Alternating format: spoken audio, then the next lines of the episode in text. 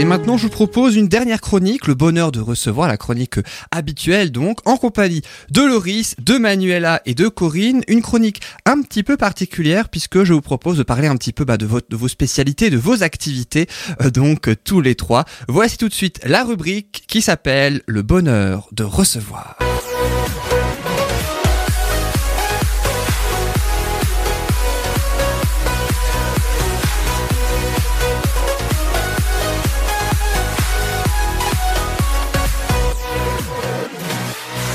Alors pour cette rubrique, le bonheur de recevoir un petit peu particulière vu qu'on est en plein été, donc on va prendre un petit peu du temps pour soi, en quelque sorte. C'est une, une émission de bien-être hein, aussi, Aussi, euh, ouais. et euh, de vie quotidienne. Je vous propose de parler ainsi de vos activités respectives, et pour cela, eh bien, je vous propose à euh, chacun de vous poser les deux traditionnelles questions qui sont malgré tout toujours là. Évidemment, d'habitude, c'est par rapport à l'invité. Là maintenant, ce sera par rapport à vos activités à vous.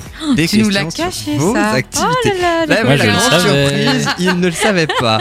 Alors, je vous propose donc deux questions et je vous propose tout de suite la première qui concerne Loris. C'est ton activité. On commence par moi. Euh, Loris, on commence par toi. Voici la question. Quelle proposition n'est pas un titre de court métrage déjà réalisé par Loris? Trois propositions de réponse, une seule est la bonne. Quelle proposition n'est pas, attention, Nous sommes seuls, un silence si pesant ou emmuré Sur ces trois propositions, il y a deux titres euh, donc euh, qui sont un Tu court métrage de Loris. Il y en a un qui ne l'est pas, c'est totalement inventé, ça n'a rien à voir avec ce qu'il fait. Et il faut trouver celui-là. Nous sommes seuls, un silence si pesant ou emmuré. Alors Corinne et Emmanuela, Nous sommes seuls. Je Nous trouve que c'est déjà trop poétique pour Loris. Ah non, justement, celle-là, celle-là, Et je crois qu'il a, il a fait un court métrage là-dessus, il me semble. Ah, nous Ah, sommes seuls, un Moi silence si pesant euh, la 2 et la emmuré. 3. Alors qu'est-ce que tu dis Manuela Je dirais emmuré. Emmuré Et bah Loris, tu vas donner la bonne réponse. Tu vas jouer le rôle de l'invité. Vas-y dis. Et la bonne réponse était la seule que vous n'avez pas dite. Purée. En fait, on a pris la question dans l'autre sens. et On a dit Ouais, on va euh, ce que ça. tu as fait, Hein. voilà. Enfin, Un silence si pesant, ça n'a rien à voir avec ce que tu fais. Alors c'est l'épopée d'un muet, c'est incroyable. Par contre, Emmuré, peut-être c'est ton premier court métrage. ok. Alors est-ce que tu peux en dire quelques mots euh, pour Manuela et Corinne si elles ne connaissent pas, ou pour les auditeurs également Alors ça parle de portugais qui montent un mur. je, rigole évidemment, ça n'a rien à voir. Euh, non, c'est une, euh, c'est un thriller euh, où un homme se réveille dans une euh, dans une pièce sombre. Il ne sait pas ce qu'il fait là. Il est visiblement amnésique. Il essaye de comprendre d'une part de ce qu'il fait là et d'en sortir. Et le deuxième court métrage, Nous sommes seuls. Oui, le deuxième court métrage, nous sommes seuls. On est plus dans un univers Autre de ouais. science-fiction, ouais. un peu un autre genre, plus un univers de science-fiction où c'est un homme qui travaille au bureau du GEPAN, qui est un, bureau qui existe réellement en France et qui est chargé de collecter les différentes observations de de- d'ovnis, on va dire, le terme que tout le monde connaît. Le, le vrai terme normalement c'est PAN. Phénomène atmosphérique non identifié, euh, qui sont chargés donc de récolter. Il y, en a beaucoup, il y en a, bon, il y en a bien plus qu'on ne peut l'imaginer, des observations de choses étranges, donc de, de phénomènes dans le ciel qu'on ne peut pas expliquer ou qui paraissent étranges, etc. Et à ce moment-là, on appelle le bureau du GEPAN qui fait une enquête dessus pour essayer de déterminer qu'est-ce que c'est.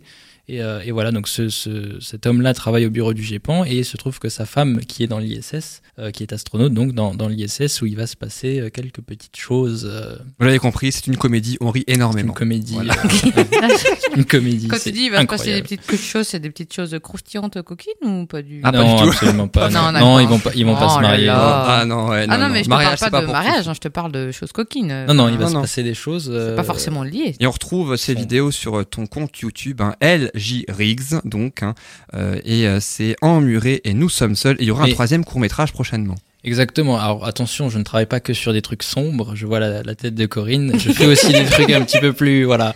Euh, J'ai du mal à imaginer quand même. Hein. Eh ben, tu vas voir, tu vas voir. Vous les avez vus Euh, et vous connaissiez un petit peu ou Vous Bah, avez je sais vu Vous allez voir des- Je savais que tu faisais des courts métrages, mais après, euh, je j'ai pas pris le temps de. Bon, en tout cas, c'est peut-être l'occasion, hein, si Oui, vous avez oui, du oui. temps, euh, justement, ou pendant les vacances d'été, c'est toujours disponible sur YouTube. Merci. à le- quelle le- adresse? Parce que je, je vais, euh, je vais me prendre le temps. C'est sur YouTube, donc tu vas sur le site de YouTube, tu tapes Ouais. LJ Riggs, ou même en muret, c'est le deuxième résultat euh, qu'il y a où tu tapes Nous sommes seuls et tu trouveras. C'est des courts métrages. Faut préciser que c'est des courts métrages autoproduits.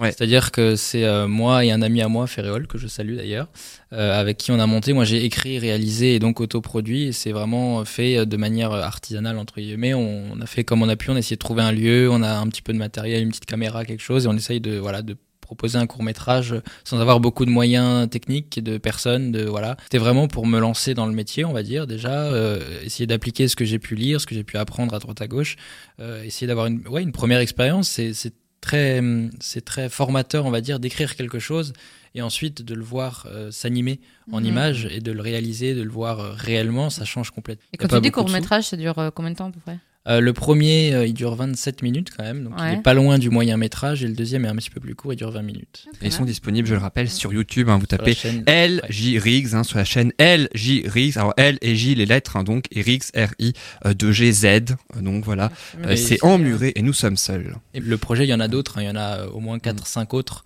derrière que j'ai déjà écrit, que je suis en train, sur lesquels je suis en train de travailler. Euh, il avait invité pour la quatrième émission, il avait invité le comédien euh, du De justement Emmuré, ouais. Sylvain Closer-Routier qui a joué dans son premier court métrage Et dans le deuxième Emmuré, aussi, il fait une voix. celui de 27 minutes. Et dans le deuxième, on l'entend. Il fait, il fait une voix et le podcast est toujours disponible hein, si euh, vous souhaitez l'écouter. Et maintenant, je propose ta question sur le mariage Manuela à destination donc de Loris et euh, de euh, Corinne. Ça va être drôle. hein. Vas-y, On balance. va voir quelle proposition ne désigne pas le nom d'une prestation proposée par Manuela? Tu as choisi le nom Soupçon de magie hein, donc pour l'entreprise. Même elle, elle sait pas, donc. Alors même moi, tu me poses une colle. Ah, c'est sur ton site internet, hein, donc. ouais, euh, ok, ok, vas-y, vas-y. En même temps, voilà. Alors, Allez. trois propositions de réponse. Un grand mariage, la boîte à fées ou la métamorphose. Deux sont des prestations proposées par Manuela, l'autre pas. Lequel? Est-ce que vous avez une idée, Corinne et Laurie Redis-moi Yann, s'il te plaît. Euh, Un grand mariage, la boîte à fées ou la métamorphose? Oh, la métamorphose. Et toi, Loris? J'essaye de voir sur son visage, mais elle a une poker face.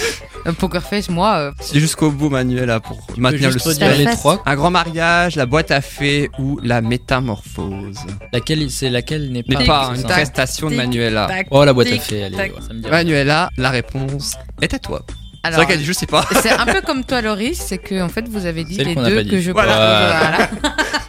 C'est zéro pointé aujourd'hui. hein. C'est un en grand fait, mariage. j'ai voulu, euh, sur mon site, j'ai voulu mettre des noms euh, parce qu'en fait, je propose deux choses. Je propose soit d'organiser euh, tout ou une partie du mariage pour ceux qui veulent. Donc là, c'est vraiment un pack complet, on va dire. Donc là, j'ai appelé ce- ce- cette prestation-là la métamorphose parce que ça permet en fait de. Ah, je pensais que tu métamorphosais le marié, moi. Non, quand même auquel pas. cas, C'est la métamorphose, là, méta.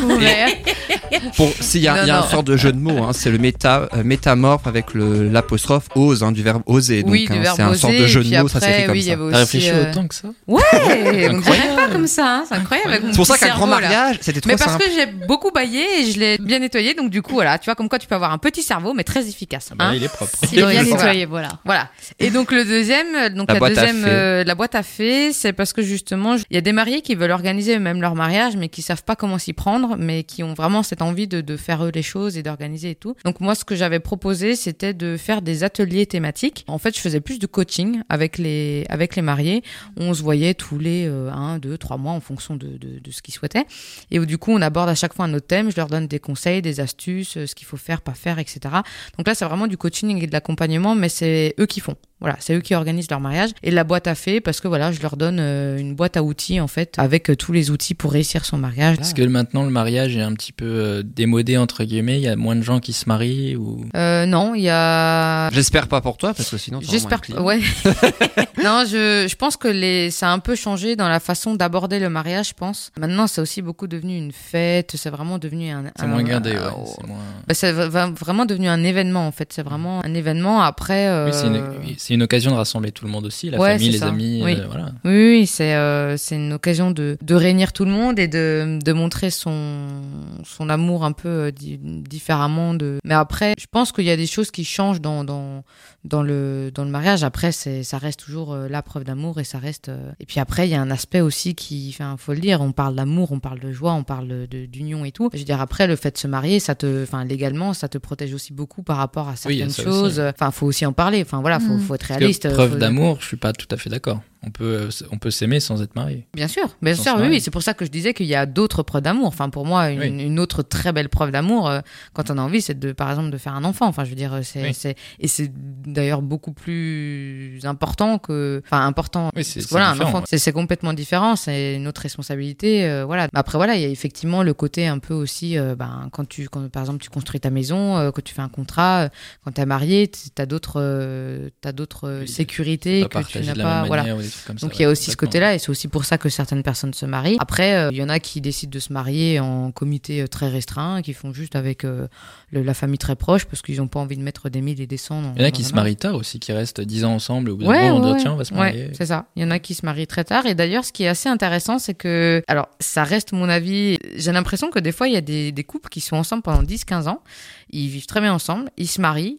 Pouf, ouais. deux ans après, euh, divorce. J'ai un peu réfléchi à tout ça. Je me suis dit, tiens, mais pourquoi? Et après, dans, dans, dans, dans le mariage, est-ce qu'il n'y a pas cette notion d'appartenance à l'autre qui, du coup, des fois, inconsciemment, peut, ça peut en fait euh, bloquer des choses ou ça peut dire, ah ben maintenant, tu, tu es ma femme, tu, tu es mon mari. Enfin, et du coup, ça peut créer des, des, des, petits Ouais. changements en fait au quotidien qui sont pas des fois perceptibles. Et du coup, euh, parce que pourquoi rester ensemble 15 ans et être très bien? Et puis d'un coup, pouf, tu, tu te maries, après tu divorces. Enfin, Ah oui, c'est sûr. ça, Oui. Ça pose, euh, ça, pose. Après, euh, attention, il y a des mariages qui se passent très bien, qui durent. Oui, mais oui, plus- heureusement, heureusement. faire peur à tout le monde. Non, non, non, mais ça c'est un exemple. Mais Je veux dire, après, il y a, il y a aussi énormément de mariages qui durent, euh, qui durent très longtemps. Et, et après, de toute façon, la vie de couple, c'est quelque chose de, de, de très, très compliqué, je pense. C'est pas une Et, science euh, exacte. Déjà, c'est pas une science exacte. Et puis, en plus, c'est très compliqué parce ça que dépend de on plein a chacun euh, notre personnalité, notre expérience, nos, nos envies, nos besoins. Et du coup, ben, c'est c'est de, de compléter ça avec quelqu'un d'autre, ça peut être très très compliqué. Et puis, euh, et du coup, ben, par exemple, une organisation de mariage, ça peut être un- un- une épreuve pour un couple parce Ah, que ça, ça teste aussi, Ah ça teste aussi en croire. fait euh, le, bah, la communication qu'il y a au Mm. sein du couple, euh, la gestion du stress, euh, la gestion du conflit euh, entre eux ou voilà. Donc ça, c'est aussi c'est une épreuve. Enfin, Moi, si, voilà, tu, c'est- si tu divorces avant de te marier, t'économises des frais, c'est bien. Euh, Tu oui, t'embrouilles pendant oui, la oui. préparation. c'est ça. Mais Peut-être pas le après- bon plan non plus, mais pourquoi c'est pas Bah, il y en a, conseillé, hein, mais bon. Mais Après, il y en je a, dire, oui. des disputes, je pense que c'est normal dans un couple et après, c'est juste, ça dépend du degré de la dispute, mais euh, je veux dire, après, ça permet aussi Et de la raison. Ah et oui, de la Si, raison. s'il oui, couche oui. avec la meilleure amie, bon, c'est chiant. quoi. Oui, c'est un peu. C'est peu- déjà arrivé. oui, non, mais il y, a- il y a de- T'as- il y a de tout. T'avais, t'avais donné une anecdote euh, justement Ouais, dans ce ouais, sens-là, ouais, je crois, hein, dans une précédente émission. Et je rappelle ton site internet double- www.soupçondemagie.com. Et toi, Corinne, c'est www.latitude-g.fr. Euh, donc, hein, pour présenter la gyrotonique et la gyrokinésie, c'est tu es la seule dans le Grand Est à pratiquer cette pratique. Je dis souvent. C'est exactement En fait, ça. Ouais, voilà. ouais. Et vous êtes une vingtaine, c'est ça en que- France en tout. hein. On est une vingtaine en France. euh, oui, il y a à peu près une vingtaine de sites où on propose l'activité. Après, sur les sites, il peut y avoir un peu plus de praticiens. Mais bon, ce sont souvent euh, des personnes de passage, des danseurs ou euh, euh, des sportifs ou des gens qui sont euh, de passage, par exemple, en France et qui viennent euh, travailler ponctuellement euh, dans les sites où on propose l'activité. Pour le Mais- bien-être physique. hein, Pour le euh, bien-être physique, voilà. Donc, Et- euh, Vas-y, vas-y. en fin de compte, bien-être physique, euh, à tous les sens du terme, hein, puisque la, la méthode a un très bel effet sur, euh, sur notre corps, mais également sur notre mental, dans la mesure où, par le biais du travail, euh, par la respiration, la nature des mouvements, eh bien, ça va permettre de, de gérer le stress et de, de relancer aussi les circulations euh, des humeurs, en fin de compte. hein. Donc, yeah, c'est vraiment un bien-être global. C'est une méthode vraiment complète. Et donc c'est vraiment oui pour. Tu dis souvent, tu vois que tu disais la première lors de la ta- de- lors de ta première émission, c'était la deuxième en général, hein, puisque comme vous êtes 12 chroniqueurs et vous tournez à chaque fois, vous succédez dans chaque émission. Tu disais que la gyrotonique, c'est pas du sport, c'est vraiment un bien-être physique, mais c'est pas du sport. Alors c'est pas du sport, même si on transpire. Voilà. Il y a quand même, alors il y a quand même un effort physique. Hein. C'est quand même, euh, euh, je veux dire, les personnes qui viennent chez moi viennent quand même pour une mise en mouvement physique, corporel, mais c'est pas du sport comme on l'entend en fin de compte. Mais c'est un excellent complément au sport. Euh, J'ai pas mal de d'élèves en fait qui font ça en complément de leur pratique physique, soit pour réharmoniser parce que les activités euh, sportives sont souvent asymétriques. hein. Par exemple, les joueurs de tennis vont solliciter davantage un côté de leur corps, toujours plus souvent le bras droit ou le bras gauche selon qu'ils sont droitiers ou gauchers, euh, solliciter plus le haut que le bas. Euh, voilà, donc c'est pour ça qu'on dit d'ailleurs que la natation est certainement l'une des activités physiques les plus complètes. Et même pour les nageurs, on a un intérêt dans le sens où on travaille la souplesse et que pour bien nager, il faut vraiment avoir beaucoup, beaucoup de souplesse, entre autres au niveau du dos, euh, pour, pour avoir une bonne mobilité au niveau des bras. Alors merci beaucoup pour ces explications Corinne et puis je précise que malheureusement le mois prochain donc au mois de septembre on te retrouvera pas dans l'émission Bulle de bonheur puisque euh, la gyrotonie comme tu es la seule dans le Grand Est à faire cette pratique du coup tu es beaucoup demandé Oui, et donc tu as pas mal d'obligations Oui. euh, donc et donc du coup malheureusement tu ne seras pas avec Du nous coup- au mois de septembre Donc mais pour j'espère l'avoir, il faudra aller à ces cours. c'est ça, euh, exactement. ok. Mais en tout cas, j'espère vraiment que tu seras avec nous au mois d'octobre, avec nous pour parler de cette de cette méthode et on en parlera encore plus longuement. Du coup, j'ai une question. Pourquoi est-ce que tu es la seule euh, dans le Grand Est? Est-ce que c'est nouveau? Est-ce que c'est peu répandu? Alors, Et- la méthode existe depuis une quarantaine d'années, mais euh, elle n'a pas suscité trop d'intérêt encore en France. Alors, euh, elle est plus euh, développée dans d'autres pays. Elle est plus développée dans d'autres pays. D'ailleurs, à quelques kilomètres de chez nous, il y a une clinique qui a dédié tout un service à l'utilisation de la méthode pour euh, la réadaptation, la réhabilitation de sportifs de haut niveau, où on va travailler dans le prolongement euh, des kinésithérapeutes pour remettre en selle, entre guillemets, le, le- le sportif, par exemple. Mais bon, c'est aussi des gens qui ont des problèmes articulaires, hein, mais il y a une grosse, grosse activité autour du, du- de la réhabilitation du sportif. Donc c'est en Allemagne, en fait, juste outre-Rhin. Discutant avec mes autres collègues français, c'est aussi un peu le, point de vue de mes confrères étrangers, c'est quand les, cours se produisent souvent, enfin sont donnés en anglais, nos supports de cours sont en anglais, le français n'est pas toujours très très bon en langue, donc euh, c'est une première barrière. Après, c'est très très chronophage cette formation. Euh, on a une formation initiale qui dure au minimum un an. Euh, Il y, y a une certaine exigence. Euh, la méthode est complexe. Et puis, euh, il faut une formation finalement qui, qui ne s'arrête pas. C'est-à-dire qu'on a, euh, on est obligé nous de se remettre, de faire des espèces de ce qu'ils appellent des workshops, donc des ateliers à peu près tous les deux ans. C'est le minimum.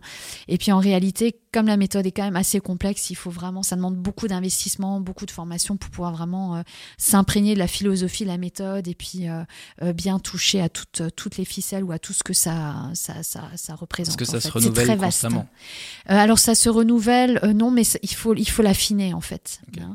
Donc j'ai des confrères qui travaillent avec cette technique depuis qu'elle a été depuis qu'elle a été rendue euh, publique, on va dire, donc il y a 40 ans. Donc eux sont vraiment euh, euh, très à l'aise. Mais il y, a tellement de composantes que ce soit dans la qualité des mouvements, dans la nature du souffle, le type de souffle utilisé, selon la personne, euh, selon l'athlète, etc. Selon, euh, j'oserais dire, l'utilisation qu'on va en faire, euh, qu'il faut vraiment vraiment tout le temps tout le temps euh, se, former, s'informer. Et donc euh, ça prend du temps, ça demande de l'argent aussi évidemment. Voilà, il y a un investissement de matériel aussi. Je veux dire, il faut vraiment avoir envie de le faire. On fait vraiment cette, euh, on, on se lance là-dedans vraiment parce qu'on a le coup de cœur pour la technique. C'est une passion. c'est une ça passion, une ça peut pas juste être un, phénomène de mode. Je pense pas que ce soit un jour euh, un phénomène de mode comme d'autres techniques, comme le pilate actuellement qui, qui explose littéralement. Mais euh, là, il- c'est vraiment, il y a toute une philosophie derrière à laquelle il faut adhérer, sinon on peut pas, on peut pas Ok. rentrer là-dedans. Et tu es auto-entrepreneuse, hein, je crois. Oui, oui, oui, donc tout à voilà, fait. Et tu proposes donc tes séances de, gyro, de gyrotonique et de gyrokinésis. Donc je rappelle le site internet www.latitude-g.fr. Alors je le disais tout à l'heure, malheureusement tu ne pourras pas être avec nous le mois prochain, euh, donc euh, dans euh, Bulle de Bonheur au mois de septembre. J'espère vraiment euh, te retrouver en octobre pour Mais continuer de parler aussi. de la gyrotonique. En revanche, euh, Manuela, toi on va te retrouver au mois d'août, Oui. une nouvelle fois, Ouais. dans trois semaines et puis ensuite euh, euh, dans cinq semaines en tout avec toi également euh, Loris donc pour euh, parler euh, de vos euh, Manuela, du chroniques coup. respectives avec Manuela oui, vous serez ouais. vous serez tous les deux encore une fois euh, oui Euh, Pour c'est un l'amour nouveau vache c'est pour ça. Oui, c'est ça. ouais c'est ça Troisième fois. on aime on aime bien on aime bien quand vous charriez donc voilà vous serez à nouveau ensemble pour le meilleur et pour le rire en tout cas merci beaucoup Bien vu, voilà, joli. Bravo. Et ce sera le mot de la fin. Merci beaucoup en tout cas à tous les trois.